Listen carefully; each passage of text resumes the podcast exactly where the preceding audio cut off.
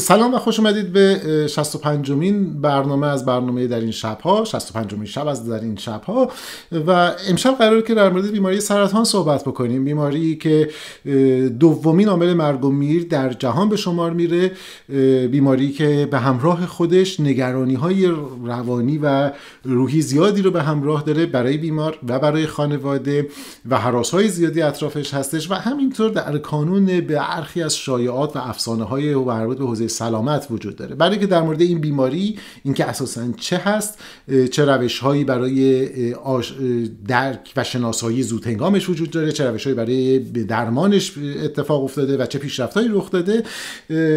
دعوت کردیم از دکتر شهرام کردستی استاد کینگز کالج لندن و مدیر گروه سرطان شناسی کینگز کالج لندن که با ما باشن و درباره این موضوع صحبت کنن. اگر این برنامه رو در واقع دیدید و به نظرتون اومد که برای شما و برای شهروندان دیگه دوستانتون فامیل ممکنه که موثر باشه. ممنون میشم که در اختیارشون بذارید. موضوع مهمی هستش که به خصوص برای ما در ایران شاید اهمیتی دوچندان داشته باشه. به گفتگوی من و دکتر کوردستی توجه بفرمایید. جناب دکتر کوردستی خیلی ممنون که در این شبها اومدین و در میان همه گرفتاری هایی که دارین قبلش لازم باشه تشکر بکنیم بابت تمام تلرسانی که شما انجام میدین و در واقع فعالیتی که دارین. راجب تخصص شما می‌خوایم صحبت بکنیم و راجب سرطان. گفته میشه که در واقع حداقل بر اساس آمار 2019 فکر می‌کنم که این آمار هنوزم برقراره که سرطان دومین سرطان ها در واقع دومین عامل مرگ و میر در بین مردم هستن بعد از بیماری قلب و عروق. و در عین حال بیماری هستش که در واقع یک چتر انواعی از بیماری ها یا شاخه ها رو زیر خودش قرار میده. من می‌خوام بحث رو با در واقع تعریفی از سرطان شروع کنم اما قبلش شاید جذاب باشه که بدونیم که با وجود تمام حراسی که نسبت به سرطان وجود داره چه چیزی باعث میشه که مثلا فردی مثل شما علاقه من بشه که رشته تخصصیشو بره در سرطان شناسی؟ یه بخش طبیعتا معلومه که خب می‌خوایم کمک کنیم و مشکل رو حل کنیم ولی چیز سختی به نظر میاد انتخاب آسونی نیست. بله اولا ما متشکرم که منو دعوت کردین و در خدمت شما هستم و همینطور سلام می‌کنم به همه کسی که این رو می‌بینن. سوال خوبیه من یادم دانشجو پزشکی بودم. مادر بزرگی داشتم که من به خاطر اینکه بیشتر درس بخونم مثلا تو دوره دانشجویی می‌رفتم خونه مادر بزرگم که مثلا یه خلوتتر باشه و اونجا درس بخونم. و همیشه ازم می‌پرسید مثلا داشت چی می‌خونی؟ مثلا توضیح می‌دادم این درس می‌خونم یا اون درس می‌خونم. و این یادم همیشه رو من می‌گفت روزی که تو سرطان رو درمان کردی اون روز دکتری. و این فکر کنم شد یه عقده برای من. که درمان سرطان رو پیدا بکنم. و تصورم هم این بود که اگر من سرطان کار کنم یه روزی یه قرص طلایی پیدا می‌کنم که هر مریضی که سرطان داشت اون قرص طلایی رو بهش میدم و از فرداش دیگه سرطان نداره. خب به اونجا نرسیدم اما متخصص سرطان شدم. به نظر نکته خیلی خوبی بود توی این در واقع خاطره و اون اینه که برداشت عمومی نسبت به سرطان وجود داره که با برداشت متخصصین فرق داره. احتمالا خود شما هم پیش از اینکه وارد این حوزه بشین چه در رابطه با ماهیت بیماری و چه در رابطه با روشی که میشه بهش مقابله کرد حمله کرد یا جلوش گرفت ایده هاتون تفاوت کرده. با توجه به اینکه سرطان نام حراس آوریه یعنی از اون بیماریایی که شاید مثل بیماری دیمانس حراسش حتی بیشتر از خودش باشه. و خیلی وقتا ما در واقع پشت این حراس تعاریف رو گم می‌کنیم و نمی‌دونیم راجع به چه حرف بزنیم. اگر موافق باشید با این شروع بکنیم که وقتی میگیم سرطان راجع به چی حرف می‌زنیم آیا با یک بیماری یکسانی صحبت می‌کنیم یا اینکه نه با شاخه های مختلفی یا اینکه باید برگردیم به همون تعریف که فقط سلول های در واقع افزار گسیخته هستن برای یه سرطان شناس در واقع تعریف سرطان چیه؟ سوال خیلی خوبی هست و یه مقداری هم پاسخ میده اون سوال اصلی رو که چرا ما یه قرص طلایی نداریم که بله. به همه بدین به همه سرطانش خوب بشه تعریف خیلی جنرالی که ما از سرطان داریم این هست که سلول ها به طور غیر آن رگولیتد یا غیر کنترل شده شروع به تقسیم می‌کنن و حالا این تقسیم تعریف خیلی ساده شده بله. سرطان هست اما یادمون باشه که مثلا اگر ما راجع به شکستگی استخوان صحبت می‌کنیم شکستگی استخوان همیشه شکستگی استخوانه اما شکستگی استخوان بازو با شکستگی استخوان ران با شکستگی استخوان لگن یا ترقوه فرق متفاوته. درمانشون متفاوته عوارض مختلفی دارن شیوعشون کم و بیش متفاوته در سنهای مختلف اتفاق میفتن سرطان هم استثنا نیست. سرطان هم ما در مورد استخوان صحبت می‌کنیم در مورد سرطان صحبت می‌کنیم. اما این سرطان در ارگانهای مختلف در انواع سلول های مختلف اتفاق میفته و حتی وقتی یک سرطان در یک ارگان خاص هست نوع سلول هایی که درگیر میشن هم متفاوته. اگر بخوام به زبون ساده ای بگم بله سرطان میشه تقسیم غیر قابل کنترل سلول ها این تعریف قابل قبول هست. اما کامل نیست, نیست. سلول ها مراحل رشدی رو طی می‌کنن. یعنی شما یک سلولی دارید که چون می‌دونید همه ما وقتی به دنیا میایم سلول هایی داریم که بالغ شدن. مثلا بله. شما در مورد سلول پوست صحبت می‌کنید در سلول مو صحبت می‌کنید در سلول های مثلا فرزن لنز چشمتون صحبت کنید اینا سلول که بالغ شدن. مثل کسی که فارغ و تحصیل شده دیگه وارد بازار کار شده دیگه دیگه تعیین شده. اما یک سری جنین های سلولی داریم که این جنین ها بهشون میگیم پروجنیسیس یا سلول های نابالغ یا هرچه بگیم به فارسی. اینها سلول هایی هستن که مثلا در مغز استخوان وجود دارن در جاهای دیگه وجود دارن که اینها هنوز تصمیم گرفته نشده براشون که چه مسیری رو برن. خوبی این هست که اینا این پتانسیل رو دارن که تبدیل به هر چیزی بشن.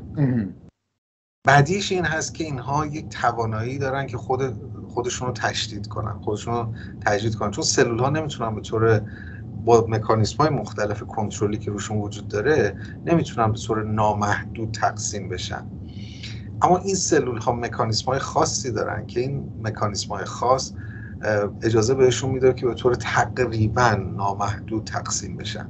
یعنی در واقع اون بخشی از مکانیزم کنترلی که روی تقسیم سلولی عمل می‌کنه مثلا اون تی سل هایی که نقش کنترلگر یا چه بهش میگن رگولاتوری رو دارن اونها در واقع به نظر میاد که یا نرسیدن یا کارآمد نیستن یا از کار افتادن تو اینا. درسته؟ به حال دقیقاً مکانیزم هایی که کنترل می‌کنن تقسیم اینا به طور طبیعی در بعضی از سلول ها اینا نه که از کار بیفته اینا کمتر کنترل شده اجازه میده که این اتفاق بیفته. هرچه سلول سرطانی نابالغ تر باشه مکانیسم های کنترلی روش کمتر هست و سرعت تقسیمش در نتیجه می‌تونه بیشتر باشه.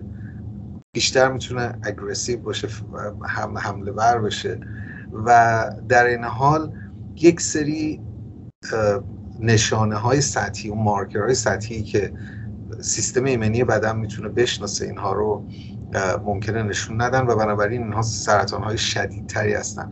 بنابراین میزان نابالغ بودن سلول ها undifferentiated که ما میگیم این یکی از عللی هست که سرطان می‌تونه بدتر یا خوبتر باشه.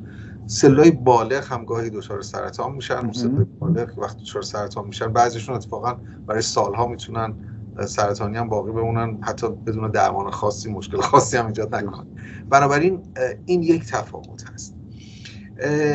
و دومین اتفاق این هست که ما هرچی سلول تقسیم میشه این مکانیسم تقسیم مکانیسم پیچیده ای هست. و بدن ما هم از خطا نیست. ما خطا اتفاق میفته در اینها. اما مکانیسم هایی داریم که اگر یه سلول هنگام تقسیم دچار خطا شد. یک جهشی اتفاق افتاد یک اتفاق خاصی افتاد.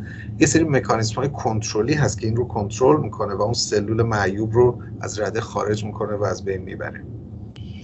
اگر در این مکانیزم های کنترلی اتفاقی بیفته که جلوی این رو بگیره این سلول می‌تونه تقسیم به صورت سرطانی در بیاد. یعنی اون جهشی که توش اتفاق افتاده تبدیل بشه به یک سلول غیر قابل کنترل.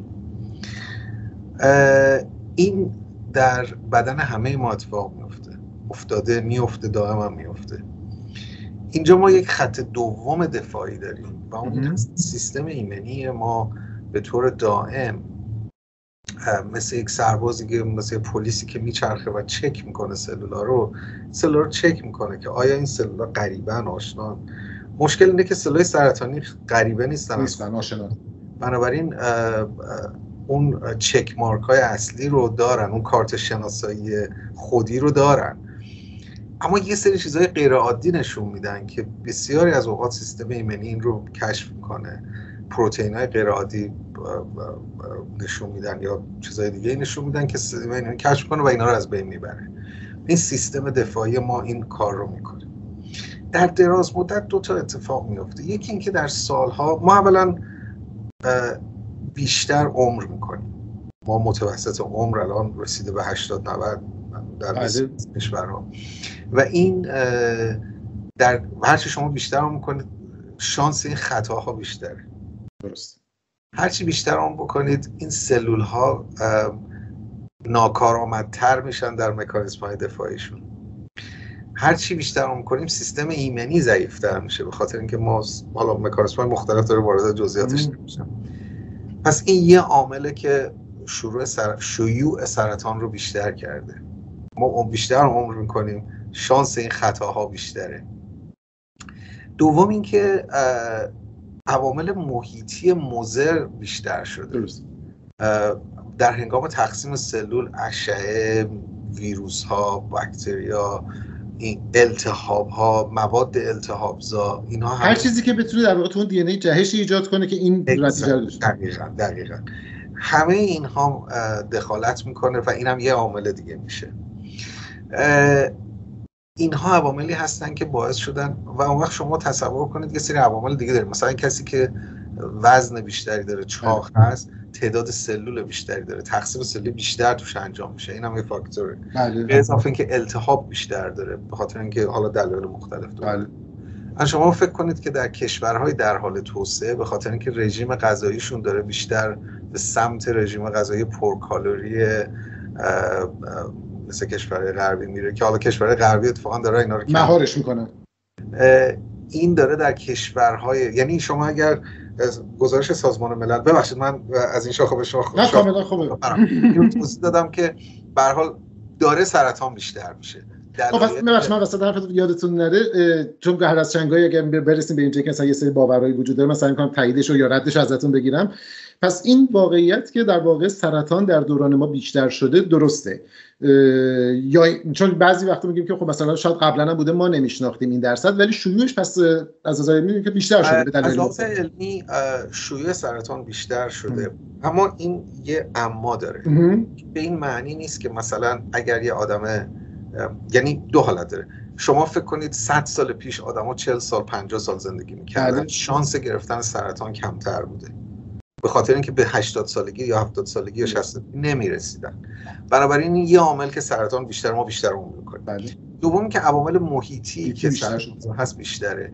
پس اینا عاملی که هست که حقیقتا سرطان رو بیشتر می‌کنه. پس یه عاملی هست که واقعا سرطان بیشتر شده. و این داره بیشتر هم میشه. اضافه بر اون بسیار صد سال پیش ما خیلی از سرطان ها رو نمیشناختیم. الان می‌شناسیم.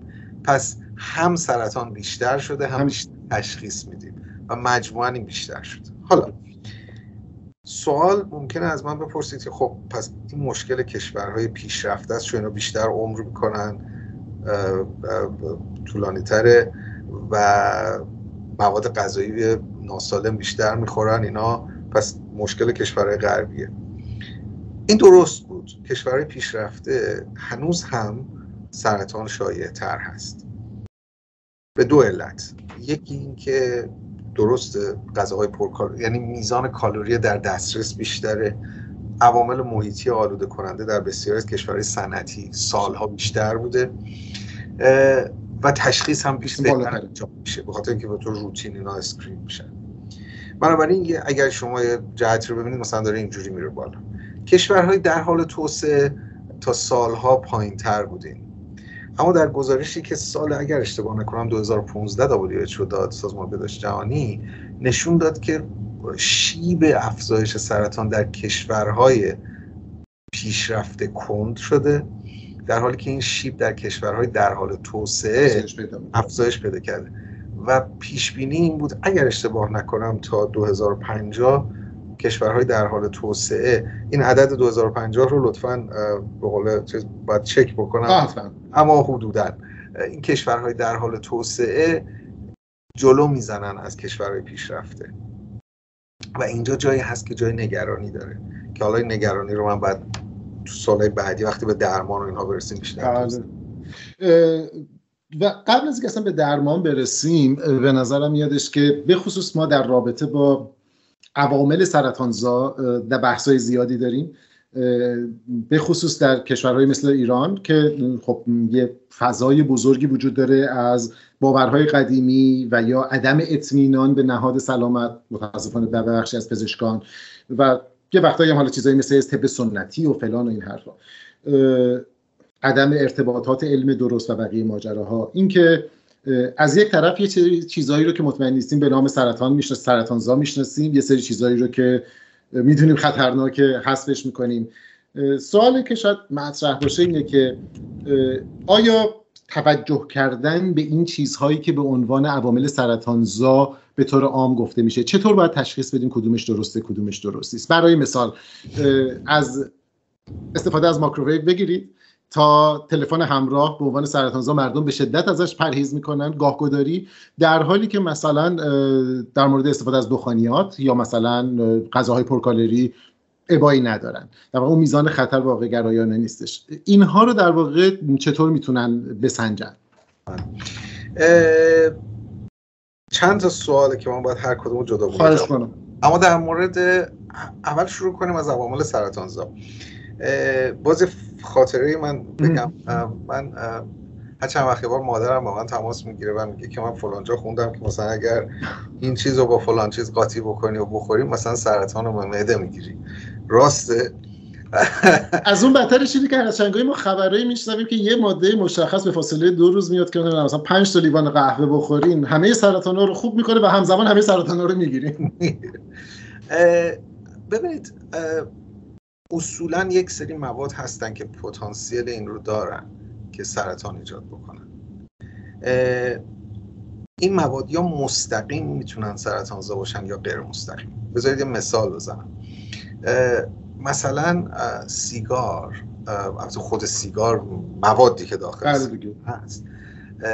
و اون تمپریچری که ایجاد می‌کنه همه اونها اون دمایی که تو بدن ایجاد می‌کنه تو دهان اینها مستقیما سرطانزا یعنی دخالت می‌کنه در هنگام تقسیم سلولیت. اشعه X اشعه X مستقیما سرطانزاست اون چیزی که پشم شیشه ما در فارسی بهش میگیم. اینا مستقیما سرطانزا اینا ثابت شده که هیچ شکی وجود نداره. اینها موادی که به طور در کتگوری کاملا کتگوری سرطانزای ثابت شده قرار درست. هیچ جا شما نمی‌خونید که مثلا شما کمی پشم شیشه به مورد مثلا سرطان نمی‌گیرید. هیچ جا نمی هیچ کسی هیچ میگن که مثلا من پدر بزرگم هفتاد سال سیگار کشید سرطان نگرفت. اما کسی نمیگه به خاطر کشیدن سیگار شما سرطان, سرطان نگرفت. پس این اینا رو ما شکی راجبش نداریم. بعد میاد مثلا این موادی مثل شکر. مثلا اگه من به شما بگم شکر سرطان زاست میگم شکر سرطان زاست. بله شکر خودش سرطانزا نیست. اما شما اگر شکر رو به طور زیاد انقدر استفاده بکنید که کالری دریافتون زیاد بشه وزن بره بالا چاقی ایجاد بکنه و به طور غیر مستقیم میشه ماده سرطانزا پس ما باید فکر کنیم که این موادی که میگیم اینها در چه کانتکسی در چه زمینه ای مطرح شده. بنابراین اینها موادی هستن که باید یه مقداری راجبش فکر کرد من توصیه که همیشه به همه دارم. این هست که یک سری مواد شناخته شده سرطان هستن یک سری عواملی هستن که شناخته شدن. سیگار تقریبا تقریبا که اصلا شکی درش وجود استفاده از مواد غذایی process شده یا فراوری شده نیترات داشته باشه اینها اینا تو ثابت شده هستش. البته اونم این نیست که شما مثلا یک بار فرضاً سوسیس یا کالباس بخوری که سرطان بگیره. اما وقتی به صورت روتین رژیم غذایی روزانه‌تون میشه. غذاهای که سوختن اینا بله. چیزایی هستن که مثلا یادم تو اخبار یه دفعه بی بی سی با من مصاحبه می‌کرد گفت اگه ما تهدید مثلا خواننده پرسیده بود که اگه تهدید بخوریم سرطان می‌گیریم. خب ببینید اگر کسی هر روز سرطان بخوره شانس اینکه سرطان بگیره از کسی که نمی‌خوره کم بیشتره. بیشتر میشه. اما این دلیل نمیشه که شما دلیل نخوری. پس توصیه این هست که ما باید یک رژیم غذایی متعادل داشته باشیم. غذاهای کمتر فراوری شده غذاهایی که مجموعه ویتامینی دارن ویتامین های مختلف رو دارن فیبر فراوون دارن. و یک غذای متعادل سالم رو رژیم غذایی داشته باشیم. وزنمون رو متعادل نگه داریم غذای سالم داشته باشیم و از اونایی که سرطانزای قطعی هستن خود خودداری بکنیم. البته با معادل نگه داشتن و کنترل کردن وزن در واقع دوگانه میشه دیگه. هم جلوی سرطان ها یه مقداری ممکنه گرفته بشه و همون عامل اول مرگ و میرها که بیماری قلب و عروقی هستن. دقیقا همونطور. بعد در اضافه بر اون حالا این مقاله هایی که میاد که مثلا فرزن زرچوبه براتون خوبه. خوبه اما اون بعض وقتا مثلا یه چیزایی رو میگن که زرچوبه خوبه تحقیقی که انجام شده. مثلا معادل اون مقداری که به یک حیوان دادن تا جلوی سرطان رو در یک مدل موش مثلا بگیره شما مثلا باید روزی دو کیلو زرچوبه بخورید. فرض دارم میگم. خب اصلا ممکنه تو عوارض دیگه ای داشته باشه. پس رژیم غذایی متعادل و هیچ غذای طلایی وجود نداره. وجود نداره که شما بگین من اگه هر روز مثلا این انقدر از فلان چیز رو بخورم دیگه سرطان نمی‌گیرم. این یه چیز کلی هست که امیدوارم پاسخ بده به سوالاتی که هر روزه پیش میاد. متاسفانه مقداری هم جنبه های تجاری پشت بعضی از اینها هست. و شرکت هایی هستن که اینها رو تبلیغ می‌کنن. بله این یکی از مشکلاتیه که به نظر می‌رسه که حالا جوامع قول شما توسعه یافته هست شاید بیشتر باش مواجه باشن بحث غذاهای ارگانیک ضد سرطان و بقیه که خب خیلی وقتا معلومه که هیچ پشتوانه علمی نداره. دقیقا. غذا ارگانیک کسی مخالفتی نیست. حالا غذا ارگانیک کسی می‌خوره خب ممکنه سالم تر هست. اینکه حالا واقعا اثر ضد سرطان داشته باشه یا جای تحقیق علمی نشده و درست. من یه استادی داشتم وقتی پیش می گرفتم یادم یه بار وقتی که ما وارد دوره کار تحقیقاتی میشیم چون از زمینه پزشکی می اومدم همیشه فکر می‌کردیم مثلا همه چی رو باید قطعی جواب داشته باشیم چون بیمار از ما می‌پرسه فلان بیماری دارم یا نه باید قطعی بهش بگیم پس تو تحقیقات هم همینطوره. من یه کاری تو آزمایشگاه کرده بودم بهش ارائه دادم و گفت مطمئنی این جواب درسته؟ گفتم بله مطمئنم. یه نگاهی به من کرد گفت ببین اگه فردا از من تو از تو پرسم اسمت چیه باید بگی شهرام. اگه گفتم مطمئنی باید بری کارت شناسایی تو بیاری به من نشون بدی. که یعنی در تحقیقات پزشکی ما همیشه مشکوکیم به همه چی و دلیل می‌خوایم که چرا شما مثلا میگی این چیز بده یا خوبه. در این مورد خاص چون تحقیقاتی وجود نداره. اگر فردا تحقیقاتی چاپ شد و نشون داد که بله خوردن این غذاها در یک جمعیت 20 میلیونی انجام شده و مثلا دو درصد طولانی. کرده.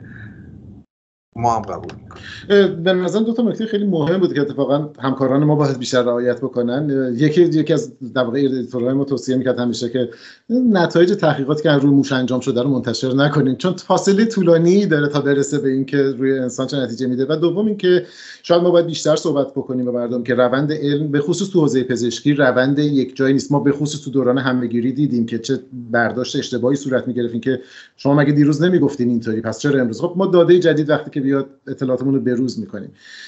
شما به یه بخشی از در واقع عوامل محیطی یا عوامل تغذیه‌ای حالا توی این مورد خاص اشاره کردید که موثر هستش. اما بحث ژنتیک هم مطرحه و اینکه چقدر چند درصد در واقع ژنتیک می‌تونه منظورم چیز نیستش جهش های ژنتیکی در ما رخ میده نیستش منظورم اون چیزی که به ارث می‌بریم در واقع. دقیقا. بسیار نکته خوبی اشاره کردین. اینو اولا من تاکید بکنم به نکته که اشاره کردین. ما دو جور جهش داریم. جهش هایی هستن که در طول عمر ما اتفاق بله. میفتن و این جهش ها که اتفاق میفتن بسیار مهمن. اما ربطی به این ندارن که مثلا پدر یا مادر یا فامیل ما چه بکگراندی داشتن. مستقیم مستقیم. ندارن.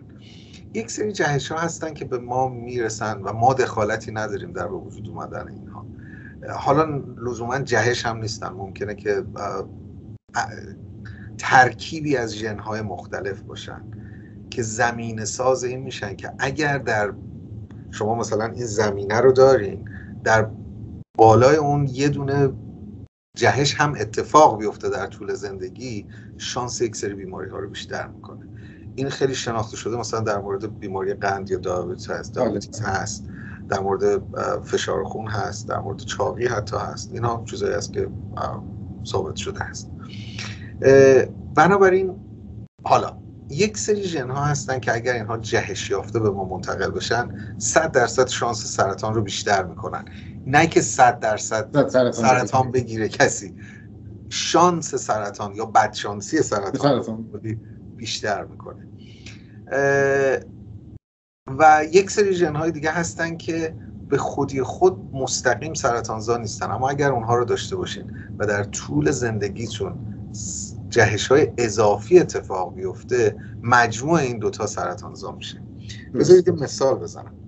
اگر شما از یه خیابانی رد میشین این خیابان تاریکه و شما این پوشش های محافظ براق رو ندارین و تعداد ماشینایی هم که رد میشن مثلا هر دقیقه 20 تا ماشینه از خیابون بخوان رد بشین شانس تصادف خیلی بیشتر از اون هست که از یه خیابون با چراغ با اون پوشش و خیابونی که مثلا یک ماشین هر ساعت رد میشه عبور بکنید. در هر دو مورد شانس تصادف هست اما اون بیشتر بیشتر وجود اون ژن ها مثل اینه که شما از یه خیابون تاریک رد میشید.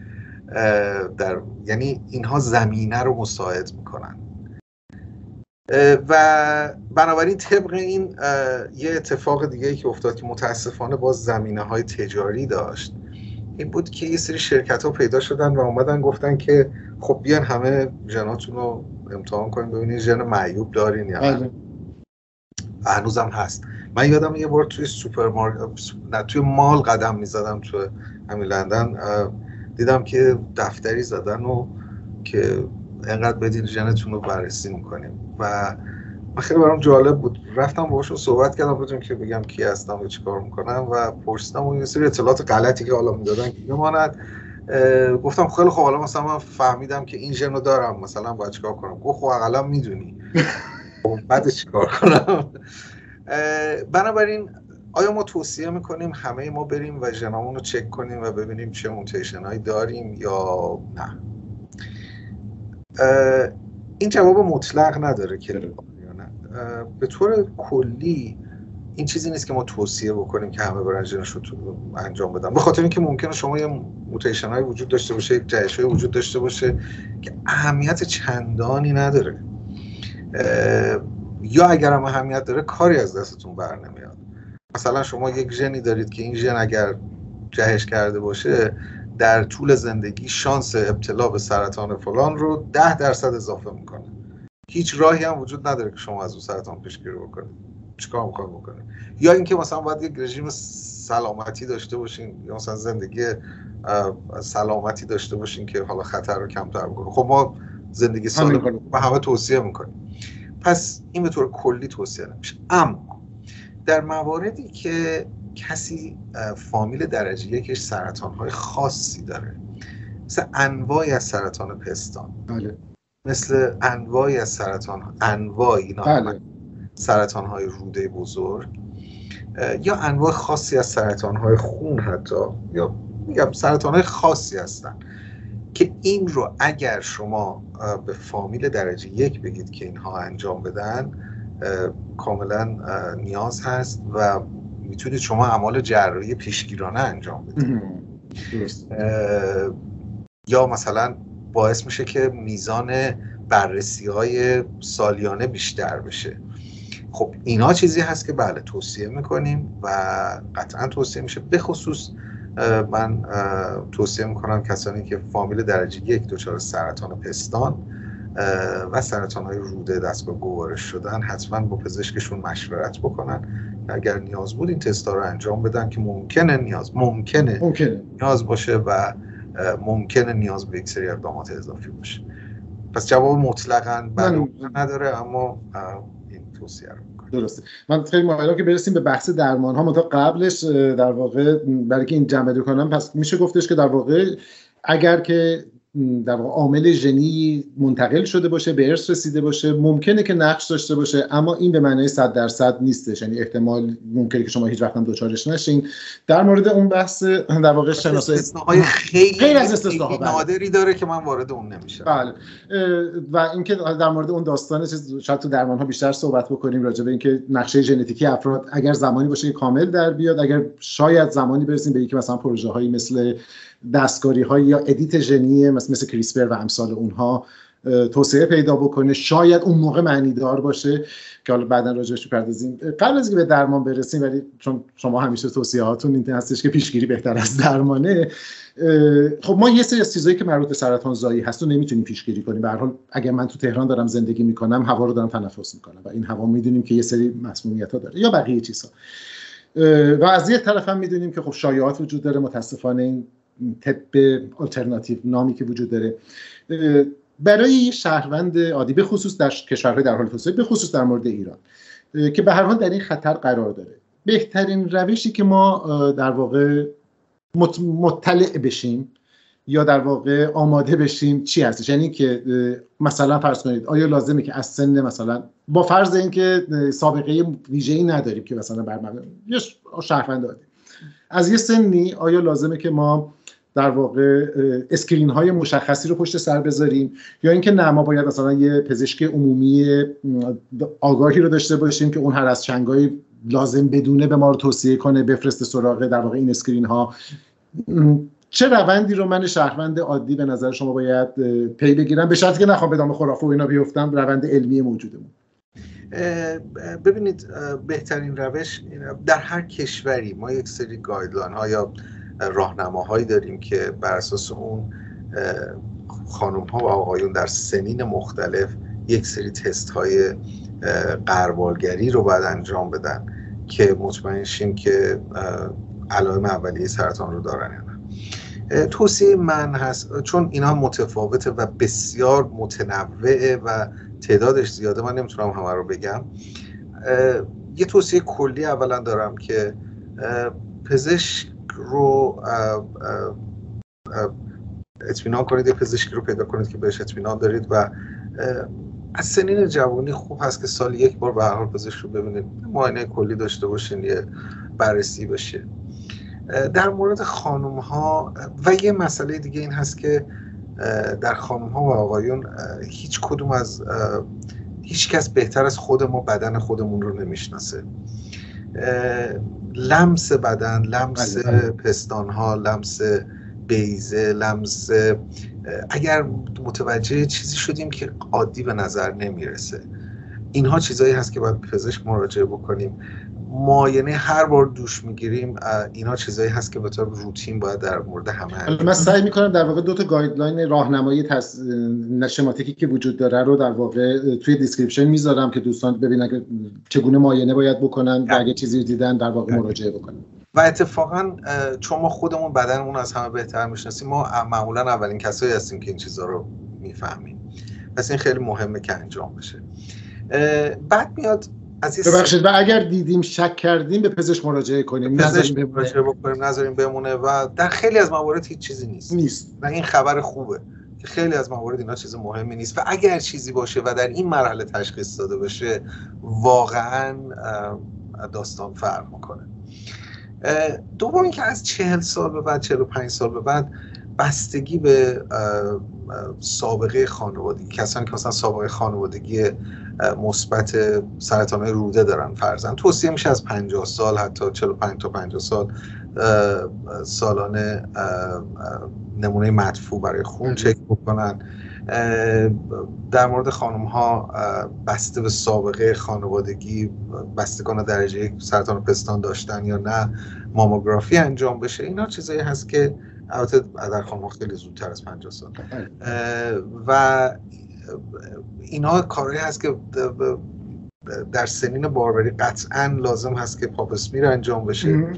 اینها کارهایی هست که روتین در تمام کشورها بسیار در دسترس هست. تقریبا همه ازش مطلع هستن و این مهم هست که انجام بشه.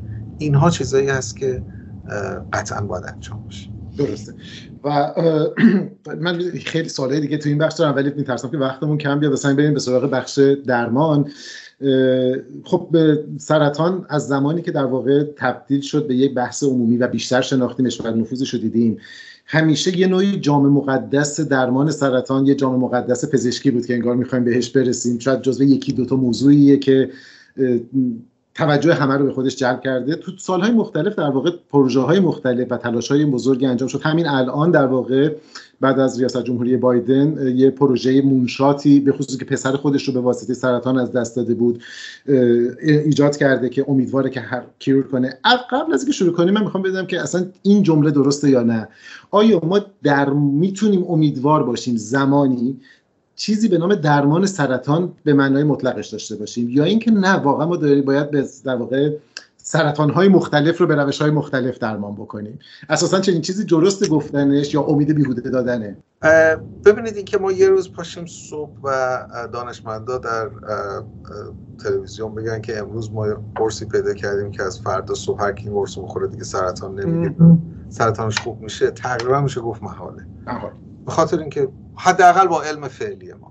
اینکه در چند سال دیگه چه اتفاق میفته من نمی‌دونم. اما فعلا با این چیزی که ما یه سری تغییرات عمده اتفاق افتاده که من این رو می‌خوام بگم. این این ما همیشه فکر می‌کردیم که ما باید سلول های سرطان رو به طور کامل ریشه کم بکنیم تا سرطان بهبود پیدا بکنه و بعد فرد خوب بشه. اتفاقی که میافتاد درمان های سرطان بسیار شدید و بسیار آزاردهنده بود تهاجمی بودن. تهاجمی بودن و باعث مرگومی عفونت و پایین اومدن کیفیت زندگی بیمار می شدن اتفاقی که افتاد ببینید من یه سوالی همیشه می‌کنم. میگم مگر بیماری قند شفا پیدا می‌کنه؟ مگه فشار خون شفا پیدا می‌کنه؟ اصلا ما کسی داریم که دیگه فشار خون نداشته باشه یا قند نداشته باشه یا وقتی می‌گیرین دیگه دارینش بله. چه کار می‌کنیم؟ ما درمان های انقدر اومده که این درمان هایی که اومده باعث کنترل عوارض این بیماری ها میشه و باعث میشه که فرد تقریبا زندگی نرمالی داشته باشه. در مورد سرطان هم اپروچ ما اون روی کرد ما به درمان سرطان از اون درمان های اگریسیو تا حدی تغییر کرده به سمت هدف های درمان های هدفمند که سرطان رو در کنترل بگیره و اجازه نده که پیشرفت بکنه در اون حدیش باقی بمونه و از یک بیماری حاد کشنده اون رو تبدیل کنیم به یک بیماری مزمنی که فرد تقریبا بتونه یک زندگی عادی داشته باشه با یک کیفیت زندگی خوب. یعنی فرد بتونه ادامه بده به کارش با خانوادهش وقت بگذرونه به زندگی نسبتا طبیعی داشته باشه تا وقتی که حالا اگر بیماری پیشرفت می‌کنه یا عوارضی پیدا می‌کنه اینا. این تغییر ما هست. منتها رسیدن به این مرحله به واسطه وجود درمانهای جدید اتفاق افتاد که حالا من می‌تونم بیشتر توضیح بدم. بله حتما. به خصوصی که در واقع میگم چون خیلی وقتا خبرهایی که میاد که سرطان درمانش نزدیک شد یا چه به نظر میاد که این گونه نیستش روش های مختلفی وجود داره. ما تا الان در واقع من فقط برای که ببینم که درست فهم متوجه هستم یا نه اینکه عمده درمان ها مثل اون چیزهایی که به نام شیمی درمانی مینامیدیم نمی‌دونم پرتو درمانی مینامید اینها اون در... یا حتی عمل های جراحی که برای برداشتن تومورها انجام میشدش گاهگداری اینها اون درمان هایی هستش که به نام درمان های تهاجمی سخت که عوارض زیادی داره مطرح میشه. و الان منتها بر اساس گفته شما در واقع ما داریم از راهبردهای مختلف و از جهات مختلف حمله می‌کنیم به سرطانهای مختلف. حدس می‌زنم که یه بخشیش در واقع برمیگرده به در واقع سیستم ایمنی بدن و بخشای دیگه ای هستش که شاید حتی نوتر باشه و من خیلی دوستان شما صحبت کنیم به که بخشی از کاری که شما کردین راجع به در واقع زیستشناسی محاسباتی هست و بقیه داستان ها چشم اندازی که شاید از دستکاری های ژنی انجام شده یا ادیت های ژنی انجام شده شاید اون کمک بکنه. من خیلی خوشحال شدم اگه راجع به این موضوع و این چشم اندازی که داریم صحبت بکنیم. فقط قبلش یه نکته که فکر کنم جا موندهش چون مهم هست و گفتم اون حاله ای که دور سرطان وجود داره خیلی سخت. اینه که اگر کسی در واقع مبتلا شد به خصوص در دوران اولیه یک سرطان تشخیص داده شد که سرطان داره از لحاظ روانی نباید این رو به عنوان الزامن به عنوان یه حکم مرگ قطعی بگیره و در موارد زیادی وجود داره که بخصوص اگه در مرحله اول باشه قابلیت درمان یا مهار داره. این درسته؟ قطعا همینطوره. استثناء همه جا وجود بله. داره مورد استثناءات نمیشم. اما به طور کلی سرطان ها وقتی که در مورد اولیه تشخیص داده میشن وقتی بسته به نوعشون در اغلب موارد واقعا در این روزها ما می‌تونیم اونها رو درمان بکنیم و درمان وقتی میگم حالا لزوما شفا نیست به معنی اینکه تبدیلش کنیم به یک بیماری مزمن قابل کنترل. قابل زیست درسته. و البته الان در درمان های انواعی از سرطان خون انواعی از سرطان های دیگه درمان قطعی هم پیدا شده. پیدا شد. بیمارانی داشتیم با نوع خاصی از سرطان خون مثلا APML که نوع از لوکیمیا هست که من وقتی در دوره آموزش بودم یادم هست که تقریبا بدون برو برگرد بیمارا ظرف یکی دو ماه فوت می‌کردن. الان با استفاده از یک قرص و یکی دو تا درمان دیگه اینها تقریبا زندگی عادی دارن شفا پیدا می‌کنن. یعنی حتی شیمی درمانی هم به معنی انجام نمیشه براشون. اینها چیزایی هست که خب واقعا اتفاق افتاده. اما قطعا همینطوره. یه اتفاقی که میفته و یه مقدار ترس وجود داره از اومدن پیش ماهایی که متخصص سرطان هستیم یکی جنبه خود ما هست تقصیر ما پزشکا هست. که با زبون بیمارا باشون صحبت نمی‌کنیم. یعنی سعی می‌کنیم که اون چیزهایی رو که تو مقالات خوندیم و اینها رو اونها رو خلاصه کنیم بهشون بدیم. مثلا میگیم شما مثلا 72 دو درصد شانس این رو داری که مثلا برای پنج سال زندگی کنی. این برای بیمار خیلی سخت فهمش. کاملا درسته و این مقدار ما نیاز داریم که یک زبان قابل فهمتری با بیمارامون به کار ببریم. در انگلستان اتفاقی افتاده ما یه سری کلینیکال نرسز داریم که اینها پرستارایی هستن که تربیت شدن برای سرطان و اینها یکی از مهارتاشون این است که آموزش دیدن که با زبان بیمار توضیح بدن بیماری. کامیونیکیشن درستی رو برقرار بکنن بین پزشک. و اینها میشن نقطه تماس بیمار با ما. میشه بیمار اول با اونا صحبت می‌کنه بعد پیش ما میاد. این مثلا یه مسئله هست. دومین مسئله این هست که ما مطلق نمی‌تونیم چیزی رو بگیم. من همیشه و بنابراین یه زمینه ای رو باز می‌کنه که متاسفانه یه سری آدمایی که حالا میشه گفت شارلاتان هستن حالا اسامی مختلفی به کاراشون میدن طب ایرانی طب اسلامی طب حالا هر چیزی. و اینا مطلق صحبت می‌کنن. یعنی میگن شما پیش من بیاید من این دارو رو شما میدم ظرف سه روز شما خوب میشی. هیچ شانسی هم برای خوب نشدن وجود نداره. و خب نتیجهش هم می‌بینیم.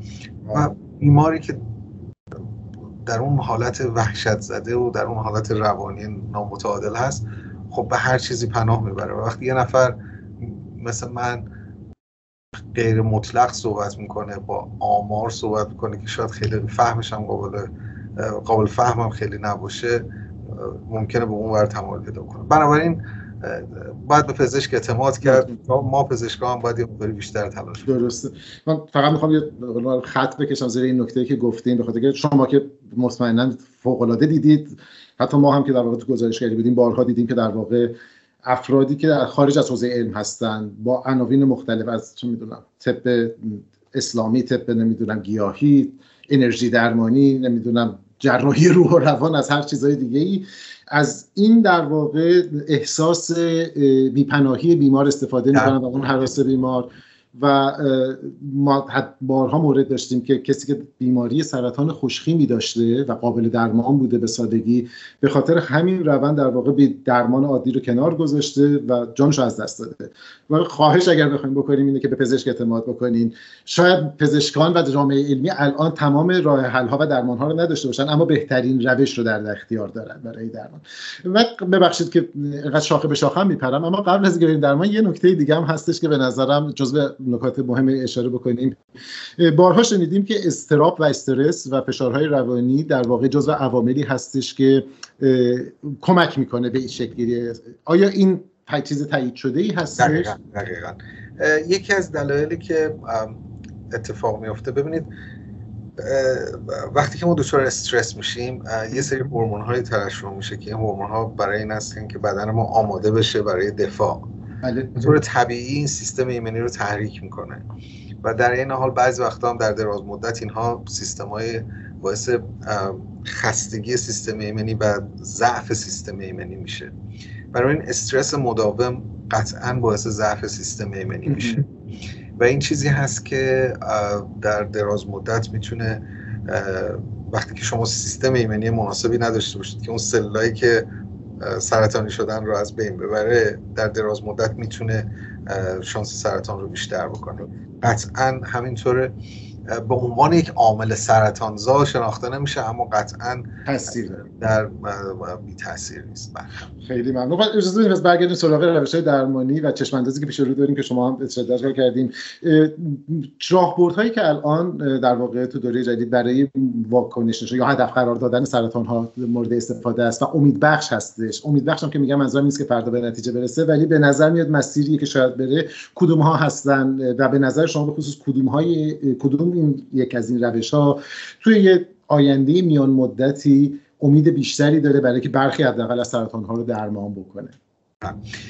ببینید اولا یه چیزی رو بگم. من درمان سرطان داشتم یه مقاله رو میخوندم قرن 19 هم از بیمارستانی در بیرمنگام اگه اشتباه نکنم انجام شده بود که بیمارانی که دچار لوکیمیا شده بودن رو برای درمان اینها در جلوی یک منبع اکسری قرار می‌دادن به عنوان درمان که سلولای خونیشون از جلوی رد بشه و مثلا فرد مثلا سه روز بیشتر زنده بمونه به طور مثال.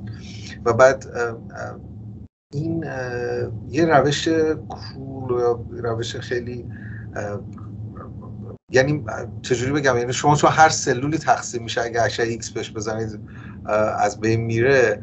شما کل سلولا رو می‌کشیم برای که سلول سرطانی رو هم بکشیم. هم بمیره. بنابراین ما از اونجا شروع کردیم. یواش یواش اومدیم به داروهایی که و چون سلول سرطانی سریعتر تقسیم میشن به داروهایی که در مواد شیمیایی که در تقسیم سلولی دخالت می‌کنن حساس دارن. بنابراین اونا بیشتر میمیرن.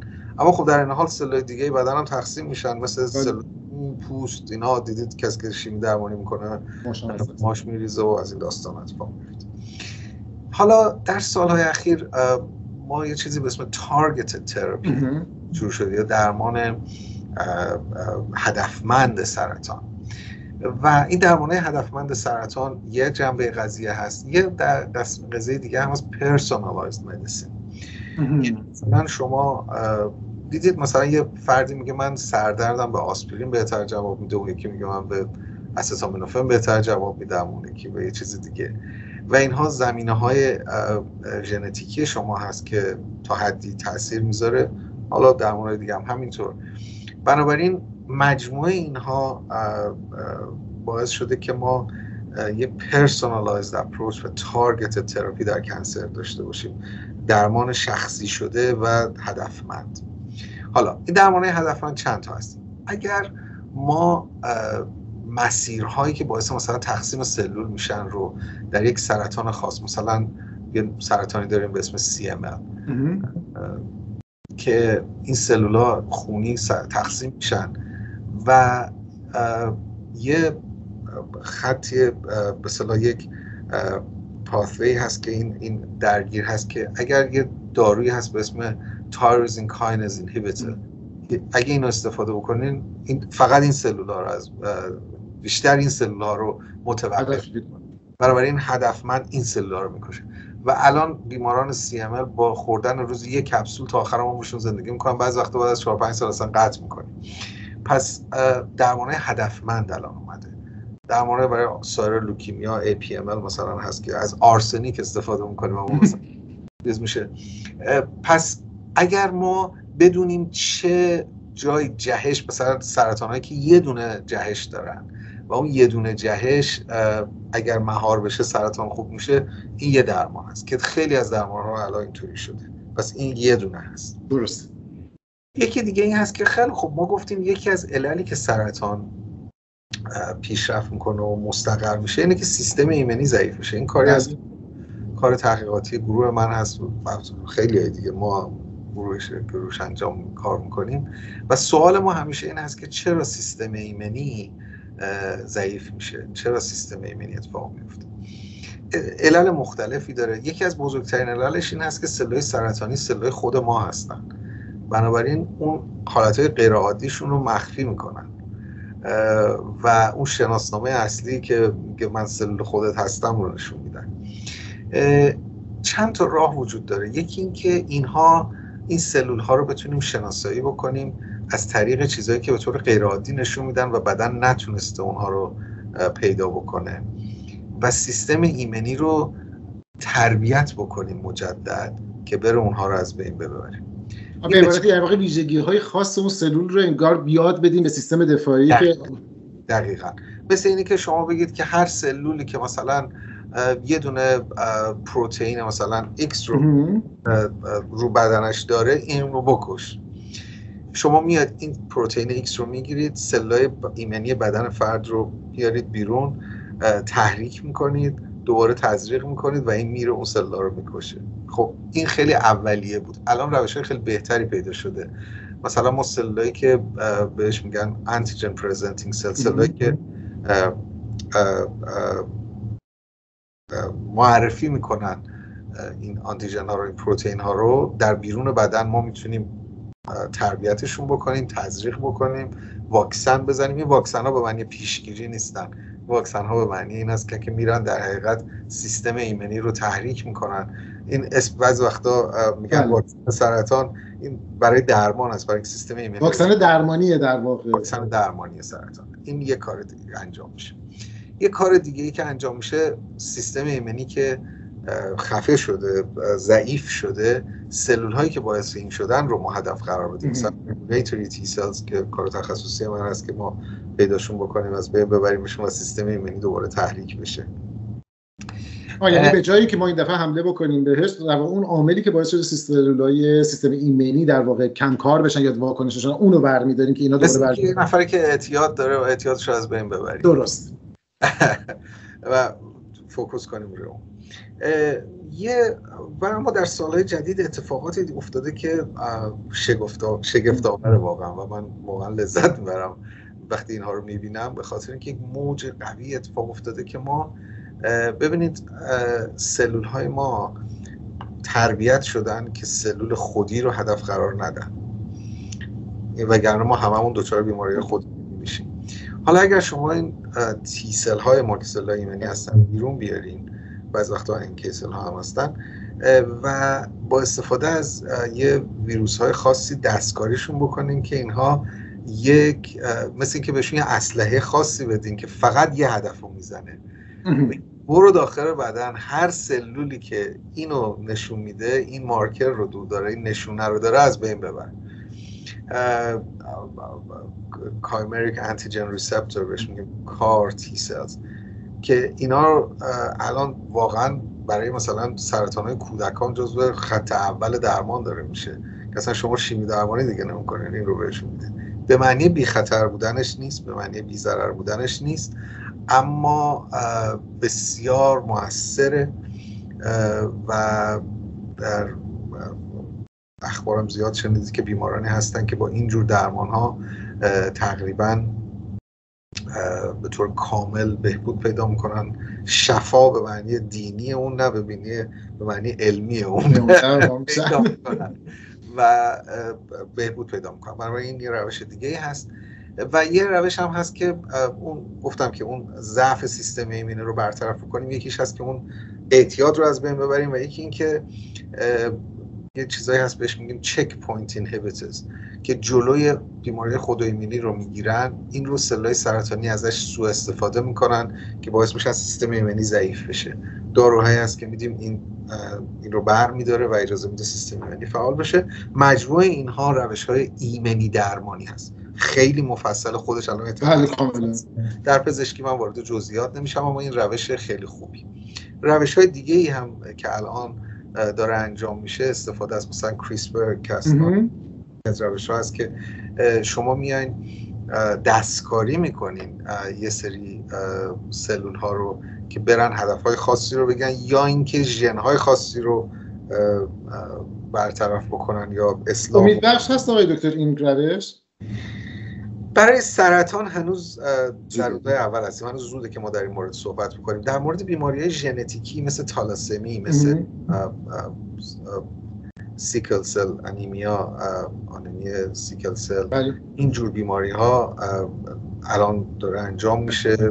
ترایال های مختلف در حال انجام هست. ژن درمانی به این شکل داره انجام میشه. بنابراین این درمان ها همه هست. اضافه بر اون برنامه مونشات و بقیه برنامه خب ما بیایم نقشه های آدم ها رو تشکیل در این مرحله به صورت انانیمایز هست. به صورت فردی نمیان. میان مثلا ده هزار نفر رو نقشه ژنتیکشون رو تهیه می‌کنن که مبتلا به یه سرطان خاصی هن.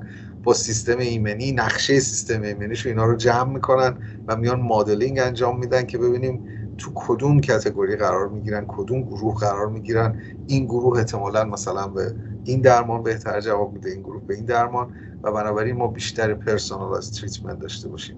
و این هم یه جنبه دیگه هست که در سالهای اخیر به شدت داره روش کار میشه. این بخشی که به نظر می‌رسه با در واقع توسعه که تو فناوری هم اتفاق افتاده مثل چطور شبیه ماشین لرنینگ و این حرفا کمک می‌کنه به شناسایی این نقاط که باید هدف دقیقا همینطوره. که بدون این روش ها تقریبا یه انسان نمی‌تونه مغزش اینا رو کار انجام بده. شما نیاز به تکنولوژی دارین که این کار رو انجام بده. من یه نکته رو اضافه بکنم برگردیم به اون دوتا آماری که به شما نشون دادم که در سالهای آینده کشورهای بله. در حال پیشرفت جلو می‌زنن از کشورهای غربی اینجا نکته هست که من رو نگران می‌کنه. ببینید کشورهای پیشرفته بودجه خوبی دارن برای درمان شرکت های بیمه هستن. بنابراین درمان ها که بسیار گرون هستن. این درمان که من توضیح دادم اینها بعضیشون مثلا 500 هزار دلار یا حتی بیشتر برای یک دوره درمان نیاز هست. و اینها پوشش داده میشه به وسیله شرکت. البته همین کشور پیشرفته هم الان به فکر این افتادن که ما باید یه مقدار زیادی سرمایه گذاری رو پیشگیری سرطان بکنیم. بکنیم تا درمانش این پولا رو بدیم.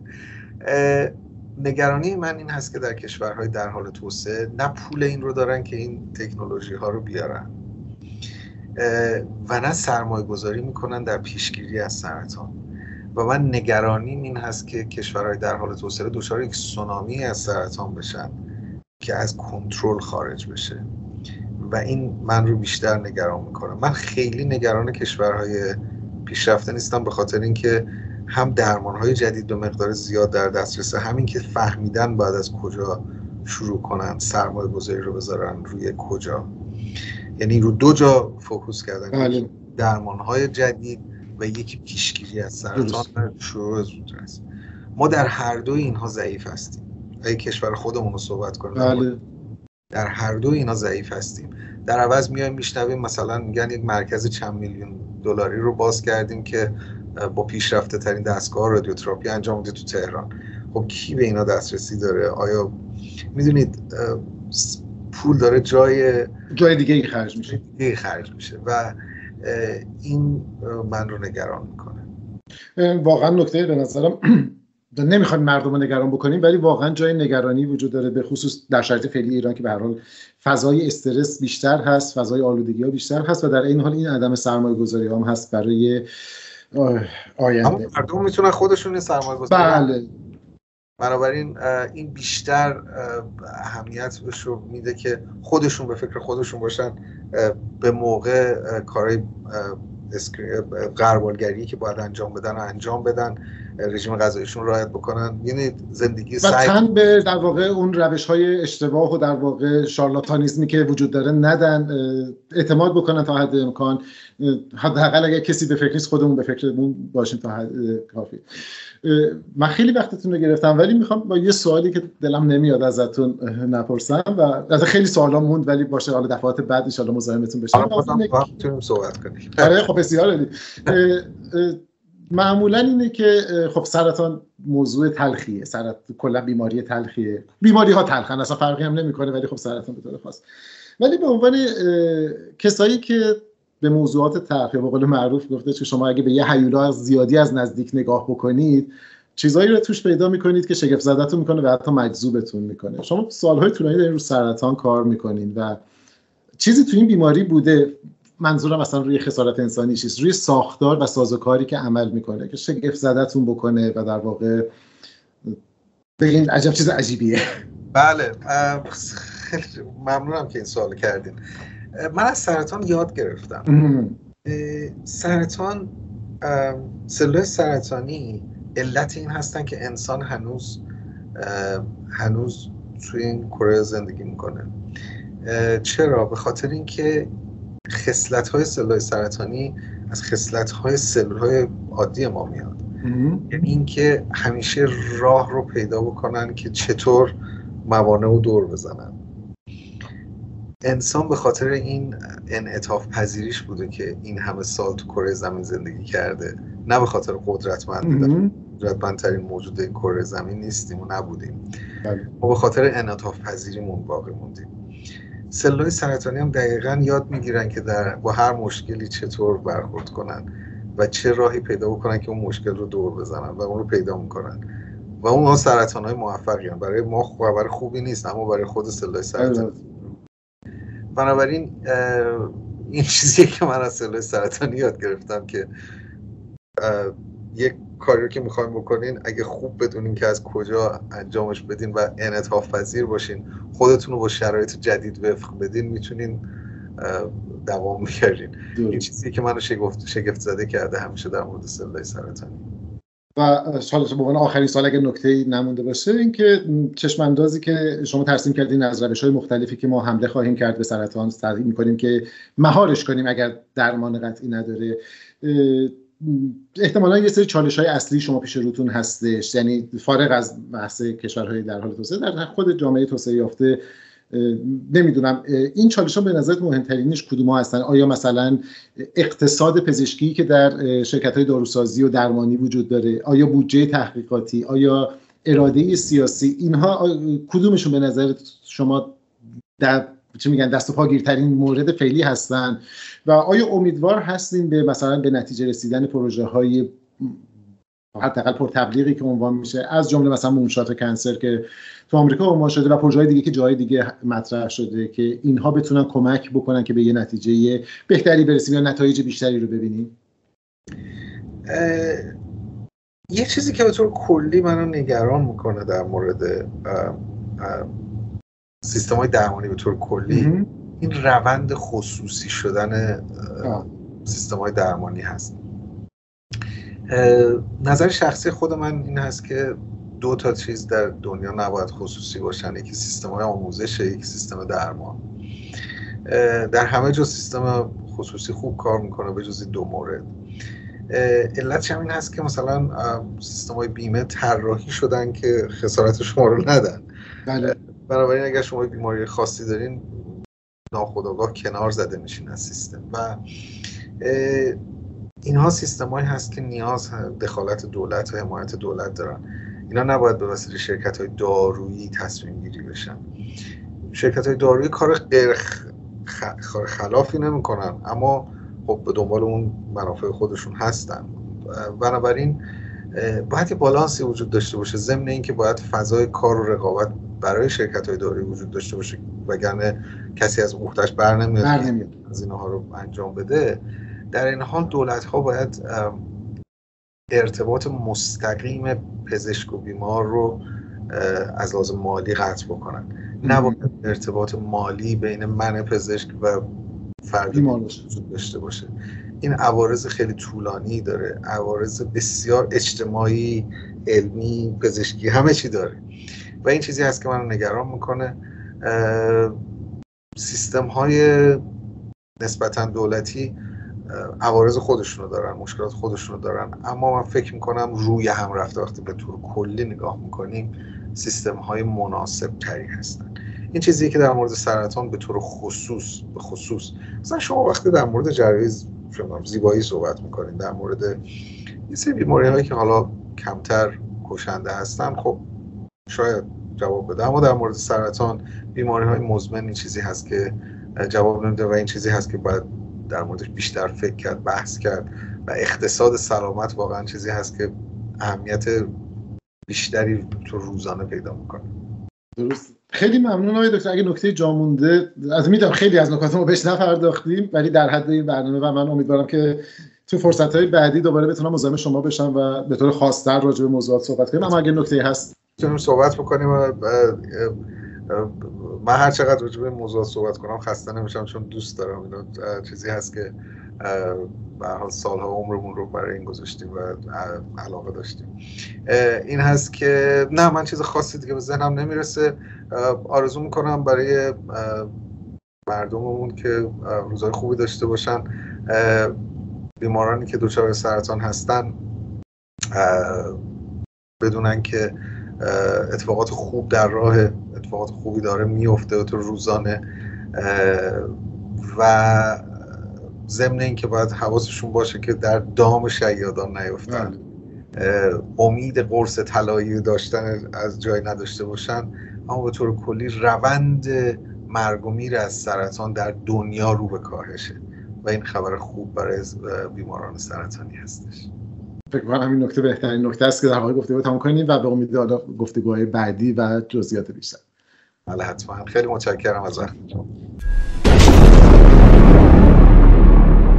با تشکر مجدد از آقای دکتر شهرام کردستی استاد و مدیر گروه سرطانشناسی کینگز کالج لندن و ممنون از شما که این برنامه رو دیدید. شما می‌تونید در بخش توضیحات این برنامه در واقع منابع بیشتر از جمله راهنمای شناسایی زود هنگام تومورهای احتمالی در سرطان پستان و سرطان بیضه رو ببینید. لطفا اگر فکر می‌کنید مفید هست به دیگر با دیگران هم در به اشتراک بگذارید و لطفا مراقب خودتون باشید. امیدوارم سالم باشید. تا هفته آینده و در این شبهای دیگر.